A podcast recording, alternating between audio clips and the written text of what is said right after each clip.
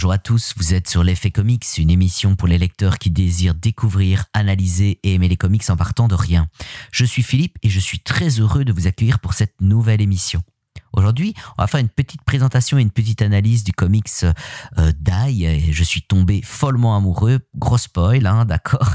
Et en deuxième partie, je vous parlerai donc comme d'habitude d'un mouvement, d'une initiative. Je soutiendrai peut-être une librairie, mais aujourd'hui, c'est une maison d'édition et c'est iComics. Euh, maison d'édition de Brajlon autour des comics et on va surtout parler de toute la planification d'une licence qui m'est chère, qui sont les Tortue Ninja jusque 2023, mais ça c'est pour tout à l'heure. Alors on revient à notre comics Die, on va parler spécifiquement du tome 1 qui porte le nom de Mortal Fantasy. Euh, il est sorti le 2 septembre 2020 chez Panini Comics, 184 pages, une couverture rigide. À l'intérieur, vous retrouverez le contenu VOUS de l'épisode de 1 à 5, sorti en 2019 chez Image Comics, et vous le retrouverez au prix de 20 euros.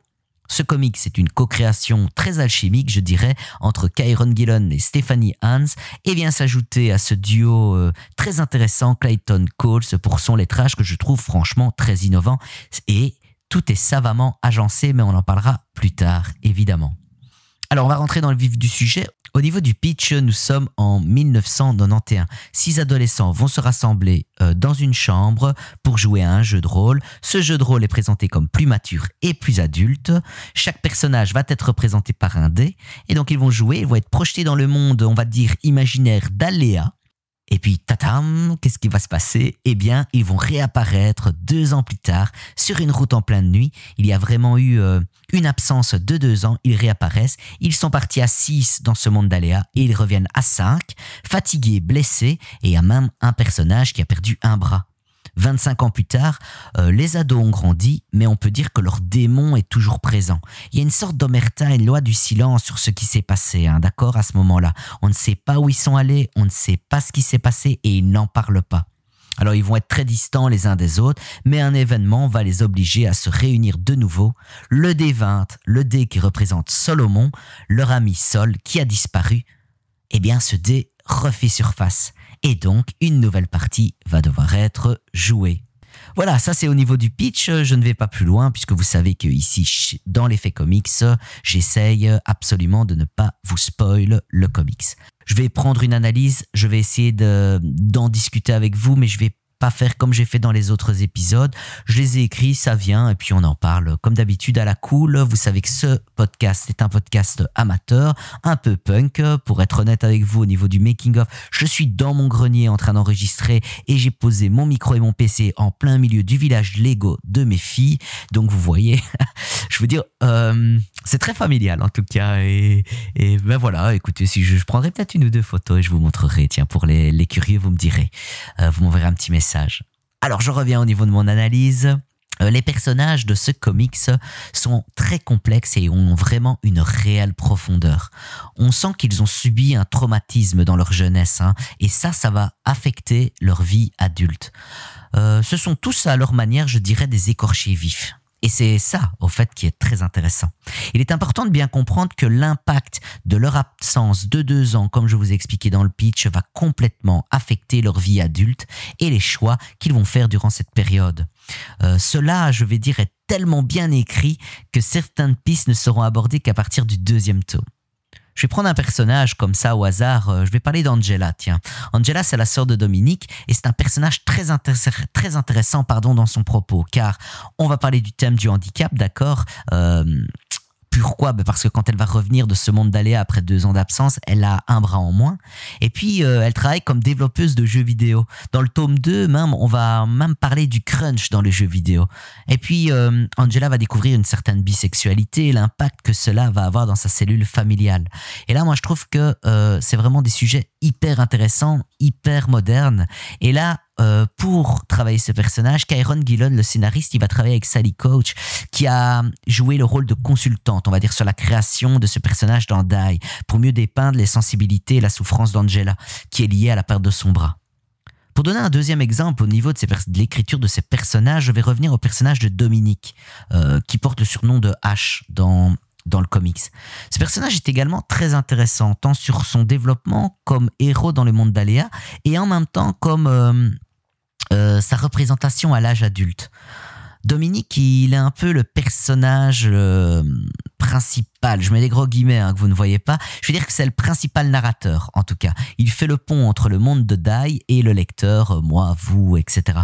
Alors, cela est finement mis en avant par le lettrage de Clayton Coles, qui va choisir un contraste sur fond noir et une écriture blanche pour aider le lecteur. Je reviens à Dominique. Alors Dominique sera un garçon dans sa vie réelle, mais lorsqu'il va jouer son jeu de rôle, il va choisir le rôle d'une fille, euh, lorsqu'il est dans le monde d'Aléa évidemment. Il choisit donc d'incarner une femme et de vivre comme elle. Et là, je trouve que, euh, encore une fois, Kyron Gillon est très moderne dans sa vision et en même temps dans la sexualité, car on peut dire que Dominique va choisir l'incarnation du sexe opposé de tout ce que ça va en découler. Le choix du prénom Dominique, par exemple, euh, il n'est pas anodin. Pourquoi? Bah, Parce que c'est un prénom qui peut être communément, en tout cas dans notre société, utilisé pour un garçon et une fille. Dans le tome 2, je vais dire, permettra de prendre conscience des choix et des conséquences que cela va impliquer pour Dominique de jouer un personnage féminin. Mais ça, je vais pas aller plus loin parce que sinon c'est gros spoil et voilà. Je vais, je vais pas en parler. Alors, au niveau des forces, euh, euh, des choses que je considère comme force, encore une fois, au niveau de ce comics, euh, les personnages ont un vécu un lore sur lequel on ne sait rien en fait. Donc le lecteur, euh, moi par exemple, je dois m'accrocher euh, au train en marche. Tout ne doit pas être expliqué, tout n'est pas expliqué. Et c'est ça qui crée vraiment une sorte de lore, un monde qui a fonctionné sans le lecteur et qui fonctionnera encore. Et je trouve cette manière très intéressante. Dans les comics mainstream, on doit tout expliquer, tout est toujours, euh, chaque cas, chaque regard doit être expliqué et quelquefois les dialogues qui sont utilisés sont un peu simpliste. Ici, c'est pas expliqué. Voilà, t'es lecteur, tu prends le train en marche et c'est toute cette couche, je vais dire silencieuse, qui est vraiment très intéressante. Un exemple, par, un exemple, par exemple, j'allais dire, un exemple au début, en quelques cases, la dessinatrice Stéphanie Hans va euh, illustrer, à l'aide des dialogues de Kyron Gillon, le vécu silencieux qui s'est passé entre les personnages durant leurs deux années de disparition dans le monde imaginaire. On a beaucoup de non-dits, de silence et d'intervention du narrateur en jeu. Alors tout cela, évidemment, est savamment agencé spatialement par Clayton Coles, qui lui s'occupe du lettrage, et puis euh, l'illustration des sentiments par des gros plans, la colorimétrie de Stéphanie Hans sur les ombres par exemple, est sidérant d'intelligence émotionnelle. J'ai vraiment pas de mots par rapport à ça. Alors pour revenir à Stéphanie, hein, euh, au niveau de sa colorimétrie, au niveau du comics, euh, sa colorimétrie et son jeu au niveau de la palette des couleurs est de mon point de vue, hein, et ça reste très personnel, super intéressant. Pourquoi? Parce que euh, entre l'entrée dans le monde d'Aléa qui s'illustre par des tons très rouges et brumeux, les flashbacks, euh, les histoires autour d'un mythe ou dans les tranchées, vous verrez un moment de guerre dans le comics, chaque aspect a sa couleur, à sa netteté, à son flou intentionnel.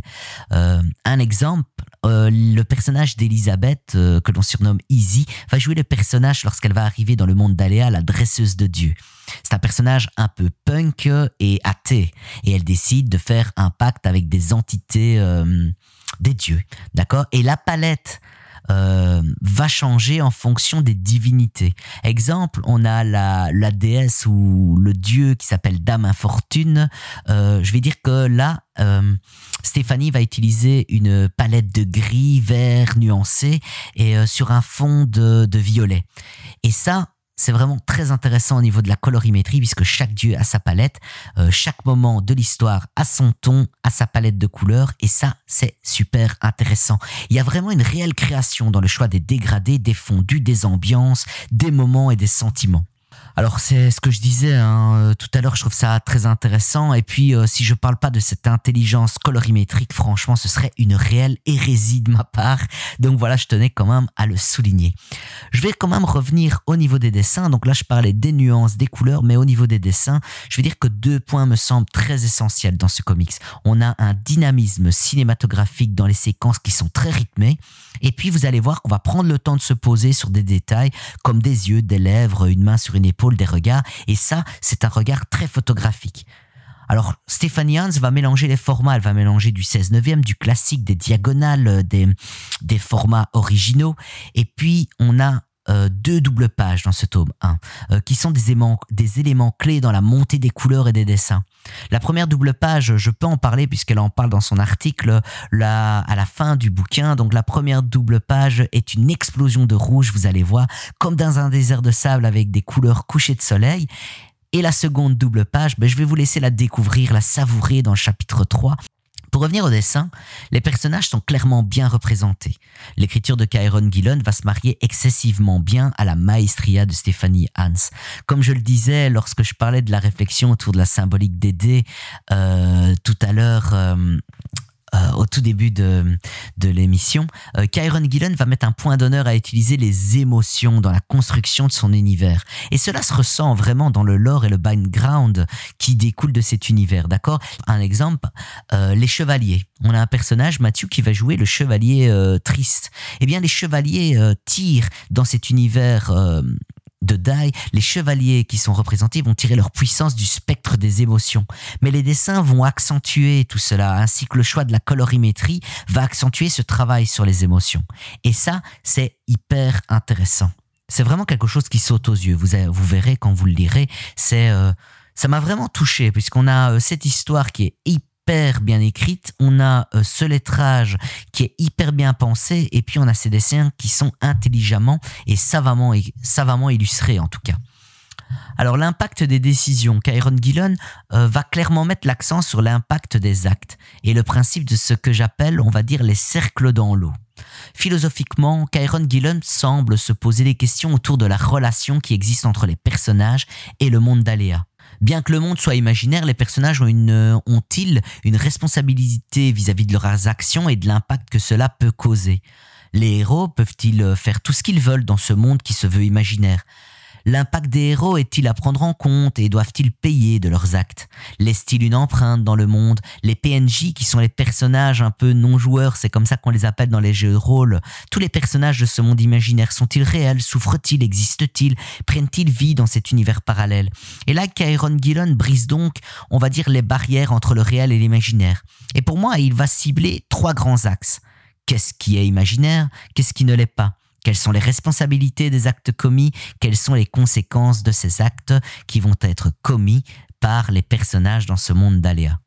Alors, je parlais de philosophie au niveau des dés. Il faut savoir que Kyron Gillon et Stéphanie sont des grands joueurs de jeux de rôle et ils vont utiliser toute cette philosophie dans les dessins et dans l'écriture du scénario. Kyron Gillon va vraiment s'investir de la philosophie du jeu de rôle et surtout penser euh, tout ce qui touche euh, à la philosophie des dés dans les jeux de rôle. Il faut savoir que dans les jeux de rôle, on a un D4, un D6, un D8, un D10, euh, un D20. Et donc, Kyron Gillon, il va vraiment réfléchir au niveau de ces dés, de l'utilisation de ces dés, et ces dés vont représenter des personnages dans l'histoire les personnages réels, on va dire, euh, et leurs avatars euh, imaginaires, je ne sais pas comment les appeler, vont être intimement liés. Et ça, on va vraiment le ressentir dans les dessins, mais également dans le scénario. Kyron Gillen, il va établir une certaine science autour de l'illustration des dés, d'accord? Il va mêler des codes euh, du jeu de rôle avec une nouvelle manière, une innovation de sa philosophie du jeu de rôle. Kyron Gillen, je vais dire qu'il a un certain fétichisme autour des dés euh, dans ce dans comics, autour de ces six polyèdres. D'accord? Je vais pas rentrer dans les détails parce que sinon c'est un peu spoilé, mais je vais prendre un ou deux exemples. Par exemple, je vous parlais tout à l'heure d'Elisabeth de Lizzie, qui est la dresseuse de Dieu. Elle, elle est représentée par le D12.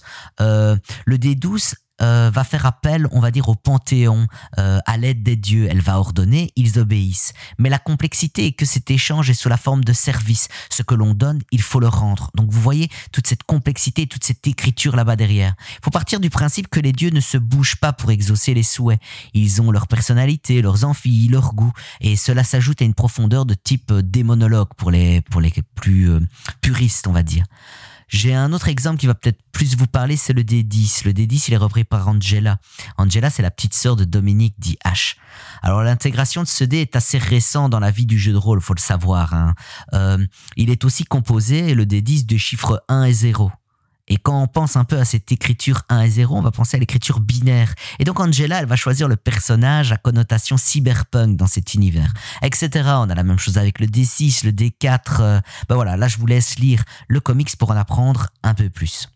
il y a rien à faire quand j'ai lu ce euh, comics, j'ai pensé à des liens et des ponts culturels. Je vais pas parler d'influence, il y a des influences évidemment, mais euh, je trouve que présenter Dai et dire influence, c'est vraiment rentrer dans des clichés faciles et des raccourcis trop simples pour la complexité, la beauté ainsi que la maestria de l'écriture de Dai ainsi que sa représentation en dessin. Au niveau des liens et des ponts culturels, moi directement, lorsque j'ai pris le bouquin, que j'ai lu les premières pages, j'ai tout de suite pensé en tout cas à un élément qui a bercé mon enfance. Et oui, je suis né en 1981, je suis vieux, d'accord J'ai pensé tout de suite au dessin animé Donjons et Dragons qui passait à la télé et qui portait le nom du sourire du dragon. Alors cette série, elle est diffusée aux US en 1983 et 1985. Il y a trois saisons, 27 épisodes, et on va parler du jeu de rôle Donjons et Dragons pour les Français et pour euh, les francophones, pardon, ben on va dire que cette série, elle est diffusée en France en 1986 dans l'émission Récréa 2. Ça ne nous rajeunit pas tout ça. Et cette émission était présentée par Dorothée. Alors tous ceux qui sont nés après 95, 96 ne savent absolument pas de quoi je parle et je comprends bien. Donc je vais aller un petit peu plus vite. De quoi parle, c'est ça qui est important, de quoi parle ce dessin animé? Alors c'est un groupe de six adolescents, tiens tiens, qui vont se retrouver dans un univers d'héroïque fantasy, tiens tiens, après avoir participé à une attraction de fête foraine dans une fête foraine, je vais dire, un peu spéciale. Ils vont être coincés dans ce nouvel univers, ils seront guidés par un personnage que l'on appelle le grand maître, euh, un étrange magicien, et ils vont devoir affronter un personnage qui porte le nom diabolique euh, de Vengeur et ils auront de nombreux dangers et leur objectif c'est de rentrer chez eux. Tiens, tiens. et donc, la série n'a jamais eu de véritable fin, ça il faut le savoir. Et le début euh, semble être directement introduit par le générique, hein, d'accord? Donc, il faut savoir qu'il il devait y avoir un ultime épisode, mais il ne fut jamais produit. Alors pourquoi je parle de ça? Parce que euh, Kyron Gillen, clairement, il en parle dans ses articles à la fin. Euh, le sourire du dragon, eh bien, ça lui parle. Alors comment Comment tout ça lui est venu, euh, je vais dire, en tête? Eh bien, il se retrouve un jour à la Comic Con de San Diego. Il est avec son pote Jamie McKelvey, qui est dessinateur anglais. On le retrouve principalement chez Marvel sur des licences comme euh, Iron Man, Secret Avenger, euh, etc. Et en même temps, il est avec Ray Fawkes, hein, qui est aussi un auteur et qui a travaillé pour DC Valiant. C'est pas ça le plus important. Et ils vont parler du sourire du dragon. Et Kyron Gillon, lui, ce qu'il a dans sa tête, c'est mais purée, qu'est-ce qui leur est arrivé? Euh, Comment sont-ils rentrés chez eux? Est-ce qu'ils sont rentrés chez eux? Tout ça, ça va euh, prendre forme dans sa tête tout doucement. Et on a le jeu de rôle, la passion de Kyron Gillon. Et en même temps, on a ce dessin animé, puisque Kyron Gillon, il a vu les mêmes choses que nous, que moi. Et, euh, et voilà, on a des graines qui vont être plantées. Et c'est ça qui va vraiment faire la maturité, euh, qui va macérer, on va dire, dans son esprit et qui vont donner les premières graines de Dai. Alors à la lecture, évidemment, ou en tout cas lorsque vous avez écouté le pitch, on est obligé de penser à la petite touche de Stephen King. Donc quand j'ai terminé ce bouquin, évidemment, je le ferme. Je pense à quoi? Eh bien, l'idée de corrélation avec ça de Stephen King m'est clairement apparue. Pourquoi? Ben, On a des jeunes qui jouent à un jeu, cela les change et ils gardent un secret, cela impacte leur vie d'adulte et ce qu'ils sont. Ils doivent se retrouver même s'ils ne le désirent pas. Ils retournent dans un monde, dans le monde imaginaire qu'ils désiraient oublier avec leur souffrance, leur peur, tout en retrouvant leurs sensations de leur jeunesse, mais clairement modifiées après 25 ans d'oubli et de déni. Eh bien, tout ça, évidemment, fait penser à l'histoire de ça avec le clown. Donc, cette histoire, qu'est-ce qu'elle va raconter, cette histoire? Elle raconte la lutte de cet enfant terrorisé, devenu adulte. On a une entité maléfique qui est connue sous le nom de ça, qui va prendre la forme de leurs peurs les plus profonds, mais se présente principalement sous la forme d'un clown maléfique que vous connaissez évidemment dans la culture pop du nom de Gripsou. Alors le roman va proposer un récit non linéaire hein, qui alterne entre deux périodes de vie et de temps différents, à 27 ans d'intervalle pour être précis. Euh, on va parler des adolescents, de la vie des adolescents et de l'impact que cela a eu avec leur représentation adulte et avec leur peur et tout ce que cela a en découlé. Donc dans Dai, on a quoi? Dai, va mettre en avant l'âge adulte et l'impact du traumatisme sur les aventures des protagonismes des protagonistes, pardon. Et dans ça, eh bien, King va, on va dire, prend, va jouer entre les flashbacks et le temps présent. Lui, il va mettre en avant les traumatismes et leur impact sur les aventures des protagonistes. C'est ça que King, lui, va prendre vraiment le temps d'expliquer ces traumatismes. Nous, on va en apprendre et en même temps, il y en a beaucoup qui sont passés sous silence, mais c'est aussi ça toute la beauté et la magie de Dai dans les regards et les silences. Alors le lien entre ça et Dai, vous avez vu sur l'impact de l'enfance sur l'âge adulte, est très important. Les traumatismes de l'enfance vers l'âge adulte sont aussi importants, le déni ou l'oubli pour essayer de garder un semblant d'équilibre est également important. Tout cela, on le sent dans les deux œuvres. Alors je terminerai par une dernière, je vais dire influence, c'est même pas une influence, vous savez que je déteste ce terme. Euh, on va parler un petit peu, ça m'a fait penser à Jumanji. Alors attention à Jumanji, d'accord, mais un lien clairement peut se poser, hein, d'accord? On a une partie de jeu qui va devenir réelle, qui impacte les héros dans leur réalité, et la partie qui demande à être rejouée et surtout à être terminée. Alors Dai n'est pas tout à fait la même chose que Jumanji. Je pense même qu'il fait référence est assez simpliste et dénature clairement l'œuvre de Dai, mais on est obligé d'y penser lorsqu'on ferme ce bouquin. Donc, il me fallait quand même en parler. Voilà. J'espère vous avoir donné envie de lire Die. Je vous assure, pour moi, c'est un gros bail. Euh, j'ai dévoré le tome 1, je l'ai relu plusieurs fois, je suis replongé dans le tome 2. Il faut savoir que le tome 3 est sorti en VO, il sortira bientôt en français. Franchement, je suis tombé clairement amoureux. Je vous invite donc à suivre, en tout cas, Stéphanie Hans sur Twitter, puisque elle est française. Vous pouvez communiquer avec elle et aller suivre un petit peu ses dessins, ses envies. Suivez aussi Kyron Gillen, c'est un artiste et un scénariste que j'adore et puis Clayton Coles, évidemment parce que euh, toute l'intelligence de son lettrage est clairement visible dans Die. Voilà. Alors on va passer à la deuxième partie. Donc cette deuxième partie, comme je vous l'ai dit au début, va parler de iComics, de l'édition, de la maison d'édition pardon euh, française iComics autour de la licence des Tortues Ninja. Ils ont fait une vidéo, le, elle dure 35 minutes et elle parle un petit peu de la vie, l'avenir pardon et la vie des Tortues Ninja. Il faut savoir que le tome 12 de la série régulière des Tortues Ninja est sorti en décembre 2020 et les retours sont extrêmement positifs. J'en fais partie. Ce tome est vraiment exceptionnel, une apogée au niveau dessin, au niveau histoire, scénario, etc.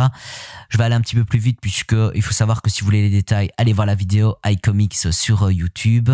Alors iComics euh, dispose, faut le savoir, de la licence depuis 2018 et en deux ans et demi, euh, ils ont sorti 20 tomes dans la série régulière et deux tomes de Tortue Ninja classique.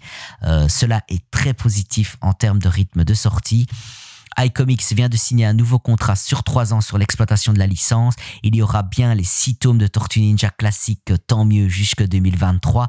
Et pour la série régulière, on sera à trois tomes par an, dont le tome 13 sort déjà en février 2021. Ces gars ne chôment absolument pas et je les en remercie parce que j'adore les Tortues Ninja. C'est pour ça que j'en parle aujourd'hui. Alors d'ici là, il faut être clair que d'ici 2023, le run principal sera fini, un cycle sera fini. Est-ce qu'on a un relaunch? Certainement. Euh, le tome 3 3 des Tortues Ninja Classic sortira en septembre-octobre 2021. Tout ça pour dire, et pourquoi j'en parle maintenant, parce qu'il faut rester honnête, la licence des Tortues Ninja ne fait pas encore de l'argent. Il manque encore entre 300 et 500 lecteurs pour que celle-ci devienne rentable. Euh, Brajlon, je les en remercie également, euh, offre sa confiance à iComics pour les Tortues Ninja jusqu'en 2023. Alors je vous en parle parce que les gars, il faut acheter les Tortues Ninja, il faut en parler autour de vous. Il faut que cette licence devienne rentable pour iComics euh, parce qu'elle est exceptionnellement génial. Euh, je vous invite à la lire sincèrement. Ne soyez pas rebutés par les souvenirs des Tortues Ninja que vous avez parce que c'est clairement pas ça. Cette série est, je vais dire, très très très bien écrite. Alors il va avoir également des micro-séries, d'accord, mais elles ne vont pas sortir dans le commerce euh, aussi facilement que la série régulière. Il y a une réflexion chez iComics pour faire des petits tirages et de les réserver. Donc voilà, il faudra être réactif. Suivez iComics sur les réseaux sociaux. Je pense que c'est la meilleure manière de vous tenir au courant. Bonne nouvelle, et ça c'est pour moi, euh, le tome 0 des Tortues Ninja revient en mars 2021. Il était en rupture de stock et puis euh, il était la proie surtout des spéculateurs qui pouvaient le revendre jusqu'à 200 euros euh, pour certains tomes. Donc franchement, ne les achetez pas chez eux, ne faites pas vivre ces spéculateurs. Le tome 0 revient, attendez mars 2021. Le tome 1 des Tortues Ninja classique, vous l'aurez remarqué, est en rupture de stock. J'en pleure encore puisque je ne l'ai pas eu. Mais il sera réimprimé en 2021 alors ça c'est super, donc soyez patient comme moi et surtout ne jouez pas le jeu des spéculateurs. Au niveau du tome 2 que je possède est déjà en rupture de stock dans les boutiques, donc il y a une solution. Attendez 2021 il va revenir dans les petites boutiques euh, que vous avez l'habitude de, hum, je vais dire, euh, de côtoyer. Voilà, excusez-moi, j'ai eu un, un, blanc. Donc, ces petites boutiques que vous avez l'habitude de côtoyer, d'accord, il est encore disponible sur Amazon, etc. Voilà, je vais pas vous conseiller d'aller là-bas. Attendez peut-être septembre 2021. Et puis, en parlant du tome 2 des classiques, euh, il y a certains, je vais dire certains lots qui ont une mauvaise impression. Et là, euh, Gros Youpi, iComics s'engage à échanger intégralement euh, les comics défectueux. Donc là, franchement, euh, super geste commercial. Je terminerai par vous dire que l'événement, pour ceux qui suivent les Tortues, l'Asronin, euh, qui est guidé par Eastman et qui fait un réel succès aux USA, viendra en version française et il faudra compter 2022 pour ça. Euh, voilà, donc euh, ça c'est pour les tortues. Évidemment, investissez, achetez les tortues, euh, parlez-en autour de vous. euh, je crois que c'est hyper important. iComics et Brajlon euh, font un excellent boulot. Voilà, et puis cette série est magnifique. Maintenant, si vous n'avez pas les tortues, vous pouvez quand même soutenir iComics puisque moi je les adore. Euh, il y a une série que j'ai parlé dans l'ancien, dans le précédent, pardon, numéro de l'effet comics qui est Invisible Kingdom. Ils sortent aussi la série Rick et Morty, Lock and Key, etc. Renseignez-vous, c'est une super boîte. Je les adore, leur manière de communiquer est géniale. Et puis voilà, on est enfin arrivé à la fin de ce de cette émission, pardon, de ce numéro. J'espère ne pas avoir été trop long. J'espère vous avoir donné envie de lire Die. En tout cas, moi, c'est vraiment un coup de cœur euh, phénoménal. J'adore les dessins de Stéphanie, j'adore le scénario de Kyron Gillen et puis euh, Clayton Coles. euh, mais quel quel, quel artiste, en tout cas au niveau du lettrage. Voilà, soutenez iComics. Et puis bien, euh, pour l'avenir de l'effet comics, je comptais faire un podcast par semaine. Je me rends compte je me rends compte pardon que je n'arrive pas à tenir le rythme. Bah voilà, enfant, boulot, métro, dodo, peut-être euh, un peu de fainéantise, ça c'est clair. Et puis euh, voilà, je vais essayer de sortir un épisode toutes les deux semaines. Je pense que ça c'est un bon rythme. Ça me laisse le temps de ne pas courir, d'analyser, de découvrir, puisque les comics c'est avant tout euh, de la culture, c'est du plaisir et comme je l'ai dit, on en a grandement besoin dans cette période un peu incertaine, Covid, tout ça. Voilà. Eh bien, je vous remercie de m'avoir écouté jusqu'ici. Euh, vous pouvez me retrouver sur Twitter, euh, aperturecorp. J'ai aussi un site internet, euh, philippereal.eu. Là, j'y mets mes podcasts, mes fanzines et tous mes brolles photographiques. Voilà, il est pas très à jour. euh, il faut que je trouve le, temps, pardon, d'y travailler. Voilà, je vais peut-être euh, profiter de mes vacances de fin d'année pour travailler là-dessus. Ben voilà, écoutez, je vous remercie beaucoup de m'avoir écouté. Et puis, ben à très vite, hein, dans deux semaines. On se retrouve en 2021. Au revoir tout le monde. Merci beaucoup.